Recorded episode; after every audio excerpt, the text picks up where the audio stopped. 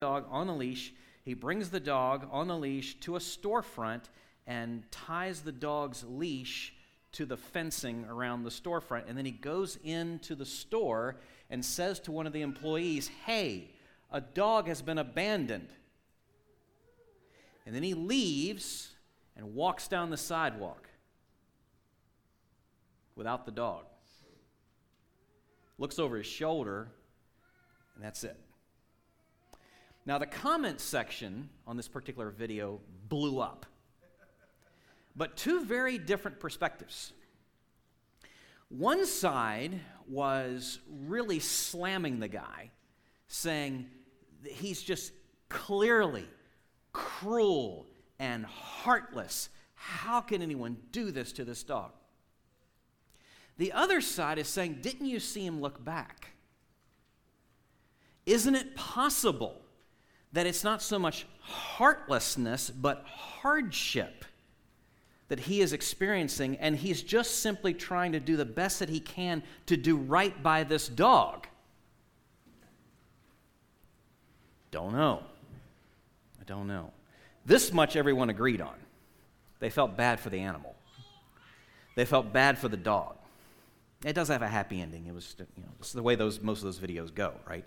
Um, but it got me to, you know, thinking that you know the, the degree to which videos like this and, and that one in particular just pulls on the, the heartstrings of, of us humans who watch these things and, and just feel something is resonating just it's, it's this string that's just plucked within our hearts and, it's, and it hit me this past week. I think i know why. I think it's because we identify in some visceral way with the animal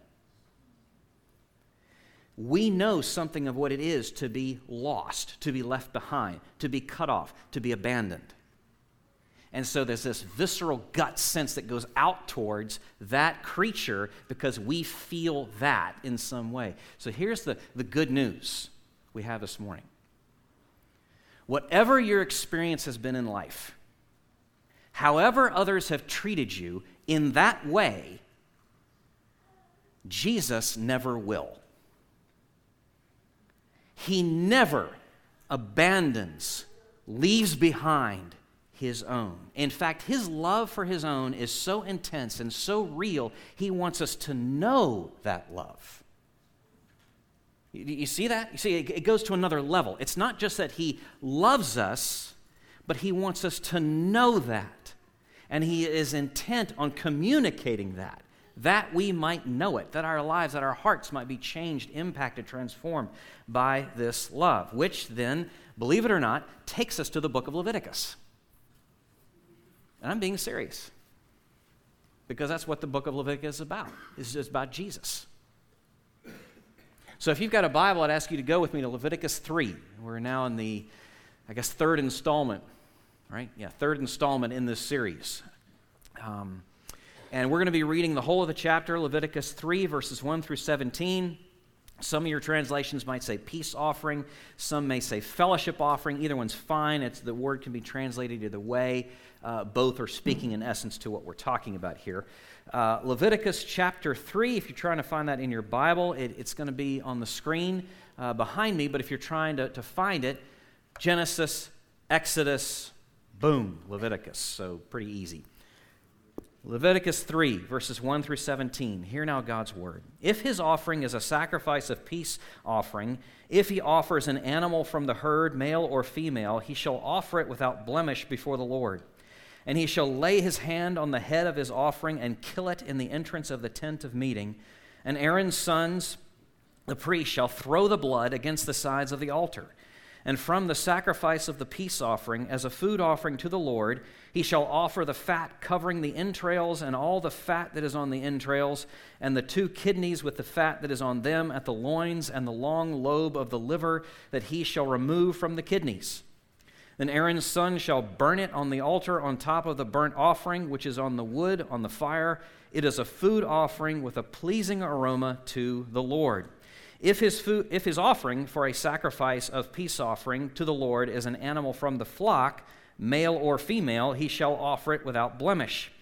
If he offers a lamb for his offering, then he shall offer it before the Lord, lay his hand on the head of his offering, and kill it in front of the tent of meeting. And Aaron's son shall throw its blood against the sides of the altar. Then from the sacrifice of the peace offering he shall offer as a food offering to the Lord its fat. He shall remove the whole fat tail, cut off close to the backbone and the fat that covers the entrails, and all the fat that is on the entrails, and the two kidneys, with the fat that is on them at the loins, and the long lobe of the liver, that he shall remove with the kidneys. And the priest shall burn it on the altar as a food offering to the Lord. If his offering is a goat, then he shall offer it before the Lord, and lay his hand on its head, and kill it in front of the tent of meeting. And the sons of Aaron shall throw its blood against the sides of the altar. Then he shall offer from it as his offering for a food offering to the Lord the fat covering the entrails and all the fat that is on the entrails, and the two kidneys with the fat that is on them at the loins, and the long lobe of the liver that he shall remove from with the kidneys. And the priest shall burn them on the altar as a food offering with a pleasing aroma. All fat is the Lord's. It shall be a statute forever throughout your generations in all your dwelling places that you eat neither fat nor blood. Well, can we stop? Can we pray? Lord Jesus, thank you. Um, thank you for your work in your people those many years ago in that setting. And we would want to understand something of that now, not just uh, to satisfy curiosity about what to our Western sensibilities seem like some pretty bizarre stuff.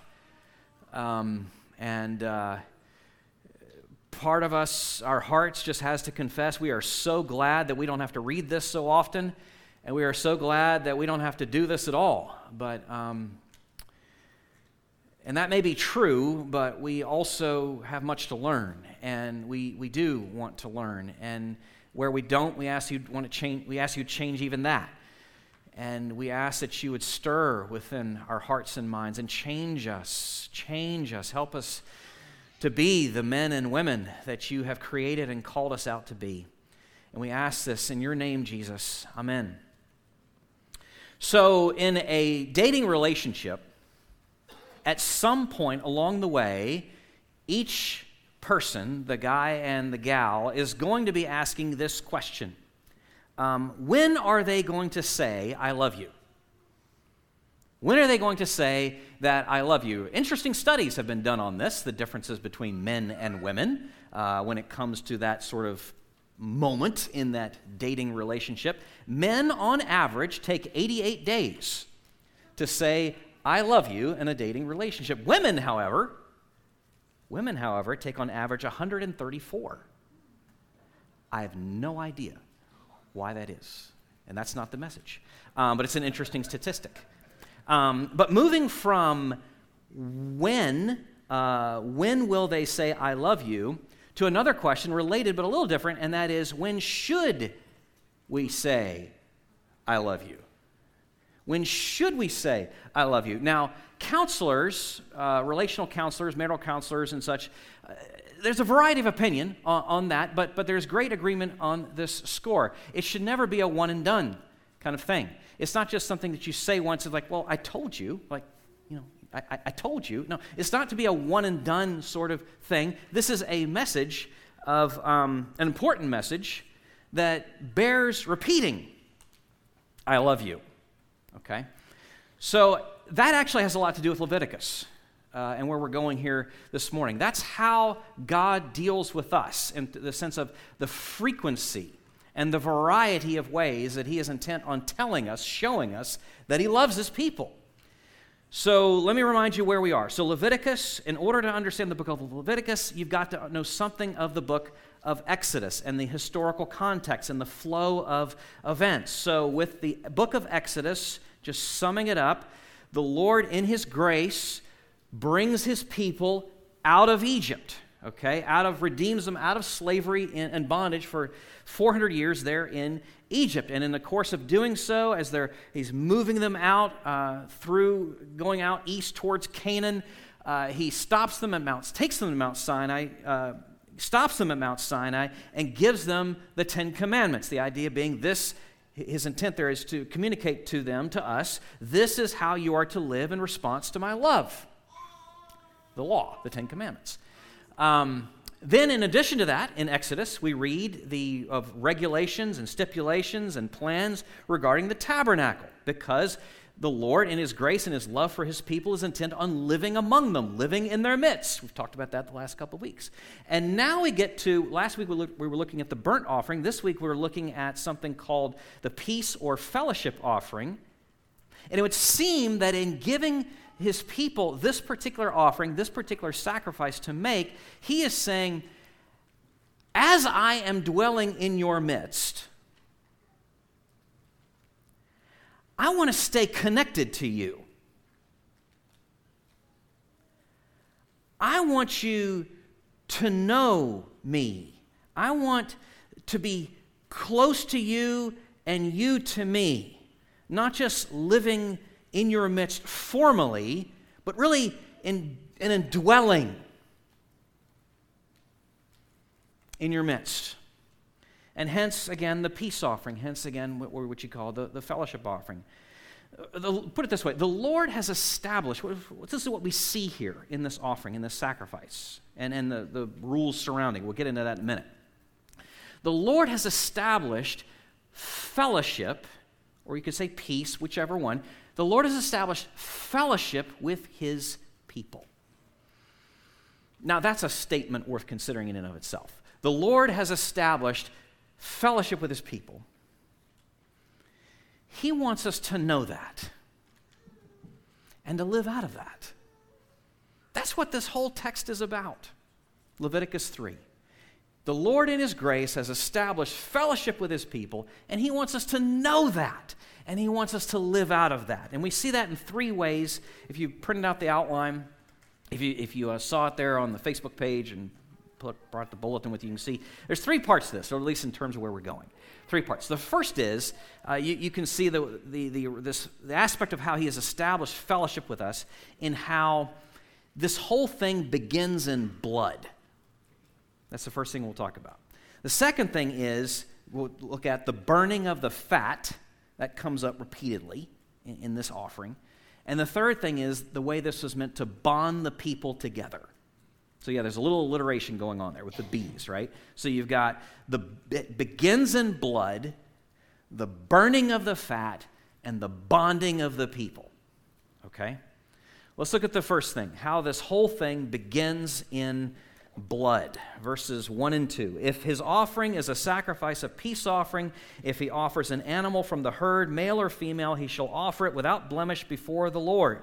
And he shall lay his hand on the head of his offering and kill it at the entrance of the tent of meeting, and Aaron's sons, the priests, shall throw the blood against the sides of the altar. All right, we'll stop there. Um, what a scene, right? These are bowls catching the blood as the animal's throat has been slit, and the bowls are catching that blood, and the priests are there throwing this blood, volumes of blood, up against the sides of the altar. And we're worried about spilling coffee in the sanctuary, right? Um, you know, crumbs from a donut, you know, on the floor. Uh, this is a visceral, messy, physical sort of thing, to say the least. There's repeated uh, symbolism going on here. And I say repeated because you may remember that we've already seen something of like this before with the burnt offering. It's nearly identical. It's nearly identical what we've seen thus far of what we were looking at uh, last week. With again, with the, the blood, all this blood on the altar, the priests are involved with this. Uh, the, the, the worshiper is the one who kills the animal, who identifies with the animal, and the priests then, because they're the ones who do the work, any work that's tied to the altar, they're the ones that are taking the blood and putting it upon the altar. So much is, is alike what, what we saw last week with the burnt offering. Relatively no change. But then something does change as we move through this, and that's the second point, it has to do with the fat. But we have this repeated symbolism. What's that about? Why do it again with this? What, what, what? Well, it seems to be the idea is it's meant to serve as a continual reminder, a continual reminder of our need of atonement tied to, yes, even the peace or the fellowship offering. There is still yet this need for atonement. We need to be ransomed and cleansed from the guilt and defilement of our sin. And that has to take precedent. That has to, to be symbolized, has to be communicated, has to be understood before you can even talk about fellowship, relationship with the Lord. So, this, this rite, this sacrifice, this offering is communicating from the very start. It's a reiteration of this point that this relationship begins in blood. This relationship between God and his people begins in blood. And the idea is, it seems to be that the Lord is saying to his people, then and now, you must not lose sight of that. You must never lose sight of that. That this relationship between me and you begins in blood. Now, you might say, well, that's kind of obnoxious. It's not meant to shame the people, it's meant to assure them. It's meant to assure us. It's not meant to shame us to say, this relationship begins in blood. It's meant to assure us that it begins in blood. Let me take you to another text in Leviticus Leviticus 17, verse 11. It's a critical passage in the whole book. Leviticus 17, verse 11. I apologize, I didn't get it on the screen for you. Uh, this is how the, the, the, text reads in the ESV 1711 For the life of the flesh is in the blood, and I have given it for you on the altar to make atonement for your souls. For it is the blood that makes atonement for the life. Now, let me take you back to the earlier part of the verse where it says, For the life of the flesh is in the blood. A more literal translation would read, For I, I myself have given it to you. There is a stress there, there's a reiteration there. I, I myself have given this to you. The idea being this is His provision, this whole thing. This whole means by which atonement can take place. This, the whole idea behind it is God's provision. It is His merciful doing. It is His gracious initiative. put it this way How can this be not shaming? How can this be assuring this is communicating yet again that our standing before God is forever secure, not by our performance, but by His provision. And that's the only basis by which it can be eternally secure. Because He's the one, He's the one that's initiating this and providing this and doing all of this. And so, again, He is establishing fellowship with his people. He's the one doing that, and he wants us to know that and to live out of that. Which then takes us to the second point. Uh, so we see this whole thing begins in blood, but what's with the burning of the fat? What, what is that? Uh, that's verses 3 through 5. And from the sacrifice of the peace offering as a food offering to the Lord, he shall offer the fat covering the entrails and all the fat that is on the entrails, and the two kidneys with the fat that is on them at the loins and the long lobe of the liver. He shall remove with the kidneys, and Aaron's sons shall burn it on the altar on top of the burnt offering. That is, the it is the fat, which is on the wood, on the fire. It is a food offering with a pleasing aroma to the Lord. What on earth is going on here? What does this mean? We've got to get back to what I'll call an ancient perspective. An ancient perspective on what's going on here is, in particular, fat. Fat, from an ancient perspective, is not something that is to be avoided. That's how we think of it mostly today, right? In terms of diet, too much fat, too much fat, cut out the fat, check the ingredients. Okay, you know, throw that out. No, in the ancient world, to say too much fat is an oxymoron. Fat was the most, the fat of the meat was the most prized portion. Fat symbolized abundance. That's why you read phrases in, uh, in, in Genesis, in Exodus, referring to the fat of the wheat, meaning the best part, the fat of the land, meaning the place where crops will grow the fat of the meat that's being sacrificed, in this case in the offering, is the best. It's the choicest part, the most valued part of all. You see? So that's the perspective. So then, what's the deeper meaning here? It's being given over to the Lord. The best part, the most valued part, the most treasured part is being given over before anything else is done, is being given over to the Lord, placed upon the, the altar, burned, all of it, none of it held back, all of the fat, placed upon the, the, that which is most valuable, most uh, wide to communicate honor. He is the one, He is the one, not the worshiper, the one who is worshiped is worthy of the greatest honor and praise. So he is do our very best. So in that culture, in that culture, that's a concrete expression of that conviction that the Lord is worthy of our all, of our very best.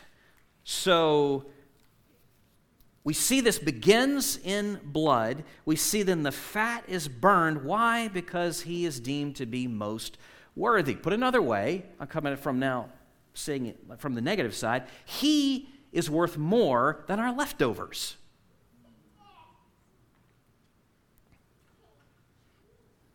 Now, what would that mean for us? In our cultural context, what would it mean for you and I to burn the fat? In this way. What would it mean for you and I in our cultural context, in our relationship with the true and living God? What would it mean for you and I to burn the fat? Well, you are here on the first day of the week, so that's a start, right? That's a start. That's an expression of that. Okay. What about our finances? What's the criteria by which you decide how much to give? What's left over? What about our energy? What about our time? What about uh, the way our planners look over the, with a week? What would that look like in the allocation of our very selves? What would that look like in a concrete way to burn the fat? To give the Lord our best because that's what He's worthy of, that's what He's due. What would that mean? Again, he, is the, he has established fellowship with his people, and he longs for us to know that and to live out of that. Well, that then takes us to the third thing. Uh, of course, we, again, we see this, this whole thing begins in blood, and then there's the, the burning of the fat, and then there's this bonding of the people. And this, this points us to a highly relational element here that ties right into what we're going to be doing in just a few minutes with the celebration of the Lord's Supper right into it uh, directly, actually. So this is a shared meal. That's worth noting here. You can't see it in what I read earlier, but there's other chapters in Leviticus that talk about the, some of the regulations, and you, you can read that later. Um, but this is, it's clear that this is meant to be understood as a shared meal. It's described as what? As a food offering. And you see that three, at least three times here in the text. Uh, for instance, in verse 5, uh, it's the latter part of verse 5. It is a food offering with a pleasing aroma to the Lord. Verse 11, and the priest shall burn it on the altar as a food offering to the Lord. Verse 14, and he shall offer from it as his offering for a food offering to the Lord. So, in every expression, whether it be uh, a, uh, an offering from the herd or the flock or a goat, in every case, it's to be understood as a food offering. Now, don't misunderstand this. This is not some pagan offering being given to a hungry God and we just need to feed him because God's hungry. That's not what this is about. Now, that was actually the understanding in some pagan cultures of the time. Okay? But that's not in any way what we're seeing here with Yahweh, the Lord, Jehovah, okay? The God of Israel, the God of Abraham, Isaac, and Jacob. No in this that's this it's symbolic it's symbolic and the idea here is between this is a shared meal between parties who are the parties you ask between the lord and his people a shared meal between the lord and his people is what's being symbolized here. And actually going a little step further not just between, between the lord and his people but between his people. This shared covenantal meal. It's a shared meal. This is the next subpoint in a covenantal setting. You see some things like this if you go back and read in the book of Genesis. Uh, in a meal that is shared between Isaac and a guy by the name of Avimelech. In Genesis 26, you see very much the same thing the fellowship, the peace offering. Go back, Genesis 26. You can read it this afternoon.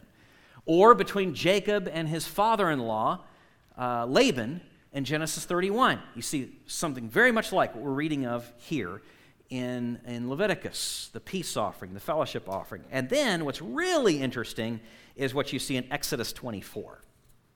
Exodus 24 uh, a real head scratcher, but it is really something to, to look at. Exodus 24, verses 9 through 11. Then Moses and Aaron, Nadab and Abihu, and 70 of the elders of Israel went up. Now, where they're going up is up Mount Sinai, and already in, in chapter 24, it's been said that you're going to have, you're going to present a peace offering. Okay? All right, so these guys, Moses, Aaron, Nadab, Abihu, 70 elders of Israel, went up, verse 10, and they saw the God of Israel. There was under his feet, as it were, a pavement of sapphire stone, like the very heaven for clearness. And he did not lay his hand on the chief men of the people of Israel, meaning he didn't kill them. They beheld God and ate and drank. This is a shared meal between God and his people. This fellowship meal, this peace offering that's taking place here.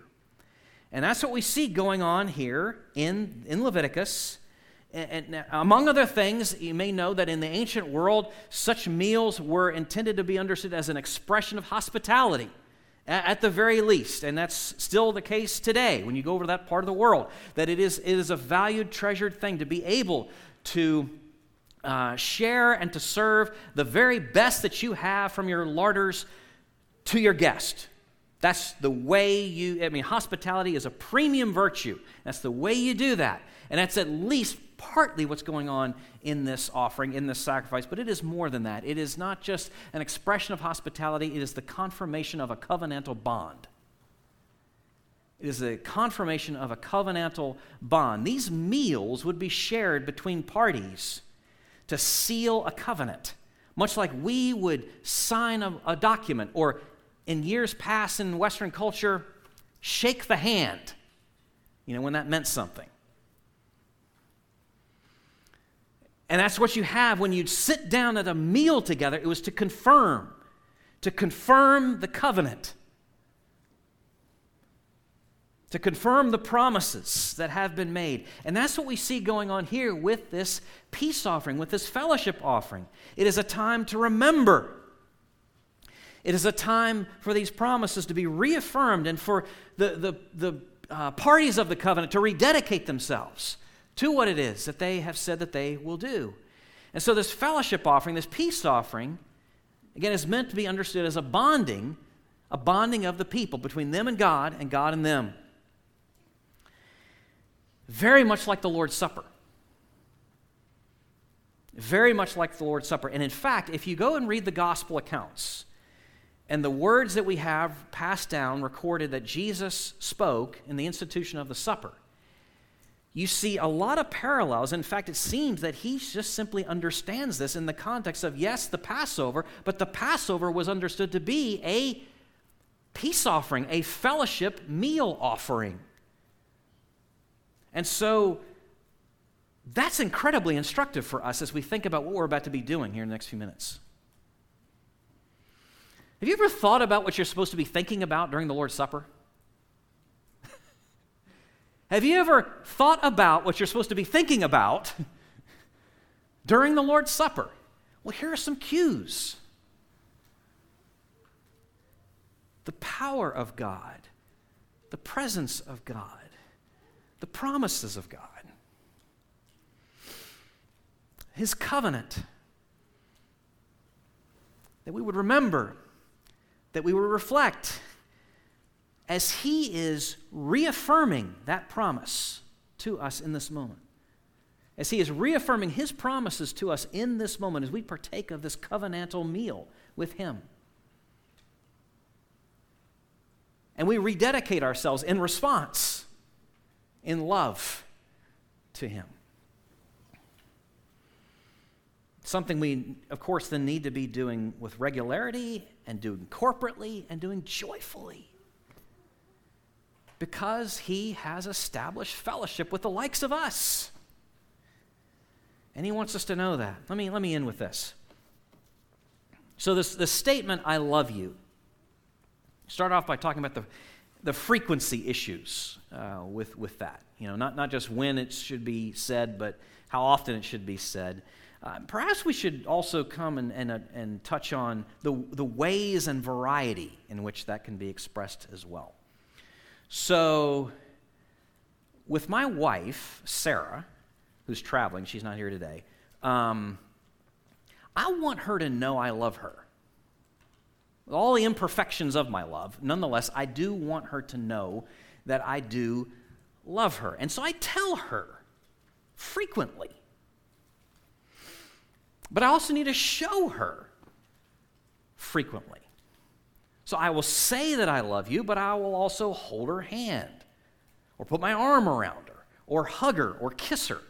Why? Because I want this woman to know that I love her and I am willing to go to lengths to express that. Now imagine how strange it would be, how bizarre it would be if all I did was tell her and never touch her to show her, right? That would be kind of strange. But conversely, it would also be kind of strange if all I did was touch her and never tell her. I mean, that would be kind of strange as, as, as well.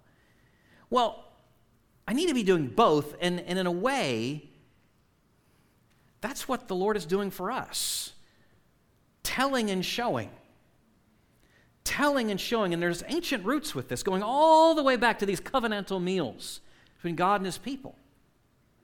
And it's what we have here with the supper. Because, friends, we are not heads on a stick. It's just not enough to be told. And it's not just about learning styles. We are embodied souls. And so we, have, we must be told and told and told and told and shown and shown and shown and shown. And so we have this sacrament. We have this sacrament where it is the gospel not just spoken, but portrayed for us. And he is such as his determination, such as his longing that we might know that he has given this to us. Can I just pause to pray before we move towards the supper? Uh, let's, let's pray for a moment. Lord, we ask that you would help us to uh, reflect on these things, even as we are partaking of the supper here together. Uh, we ask that you would um, wrestle with questions such as How do I need to hear this? How do I need to hear this morning that the living God loves me? How do I need to hear that?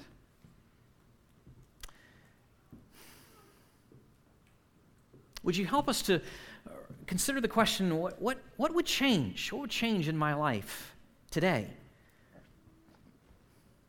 if I was to believe that? That the true and living God actually loves me.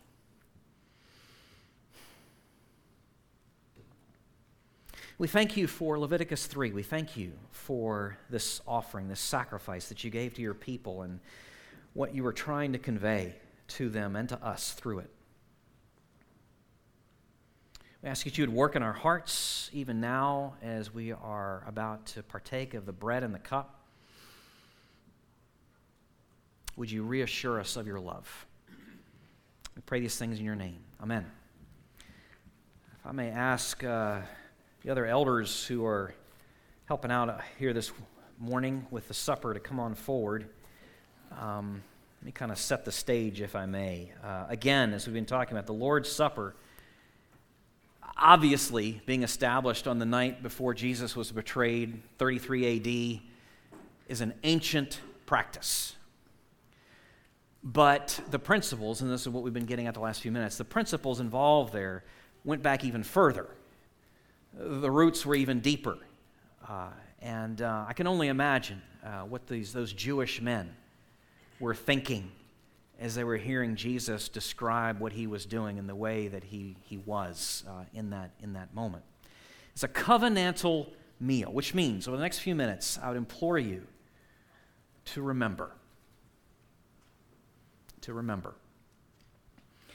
To ask the Lord in His grace, who is present with us in the, in the sacrament, to reaffirm to your heart His promise. His promise. By grace alone, through faith alone, in Christ alone, we are secure forever and standing.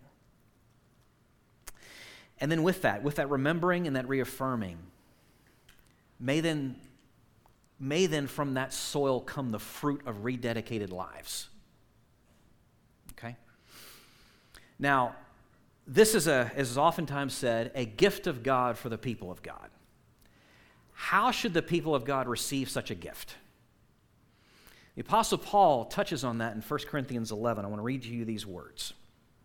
Paul writes, For I received from the Lord what I also delivered to you, that the Lord Jesus, on the night when he was betrayed, took bread, and when he had given thanks, he broke it and said, This is my body, which is for you. Do this in remembrance of me. In the same way, also, he took the cup after supper, saying, this cup is the new covenant in my blood. Do this as often as you drink it in remembrance of me.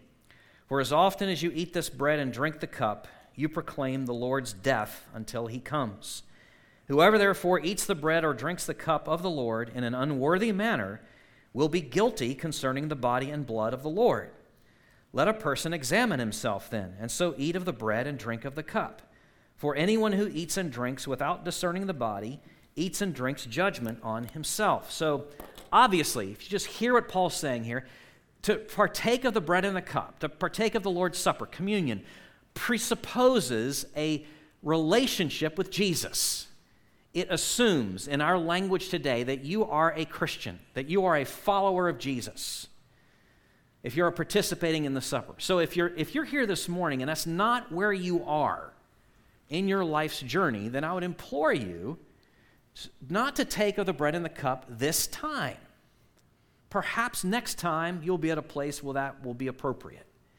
And Paul is also clearly saying that not only does this presuppose a relationship between you and Jesus, it also requires some reflection on our part. He speaks of, of discerning the body, meaning understanding that you are part of a larger body, the, the body of Christ.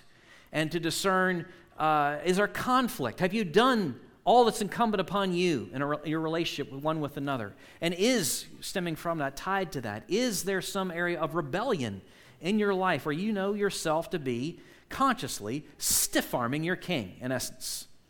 Saying, No, I'm not doing that. Um, some area of rebellion and disobedience. Again, the apostles' counsel command to us would be to forego uh, communion this time. The Lord's intention for his people in this moment is in such context is to tell us, I love you. But also to show us in these signs and seals as we take it, as we hold it, as we taste it, as we smell it, as we take it in. This is the ultimate show and tell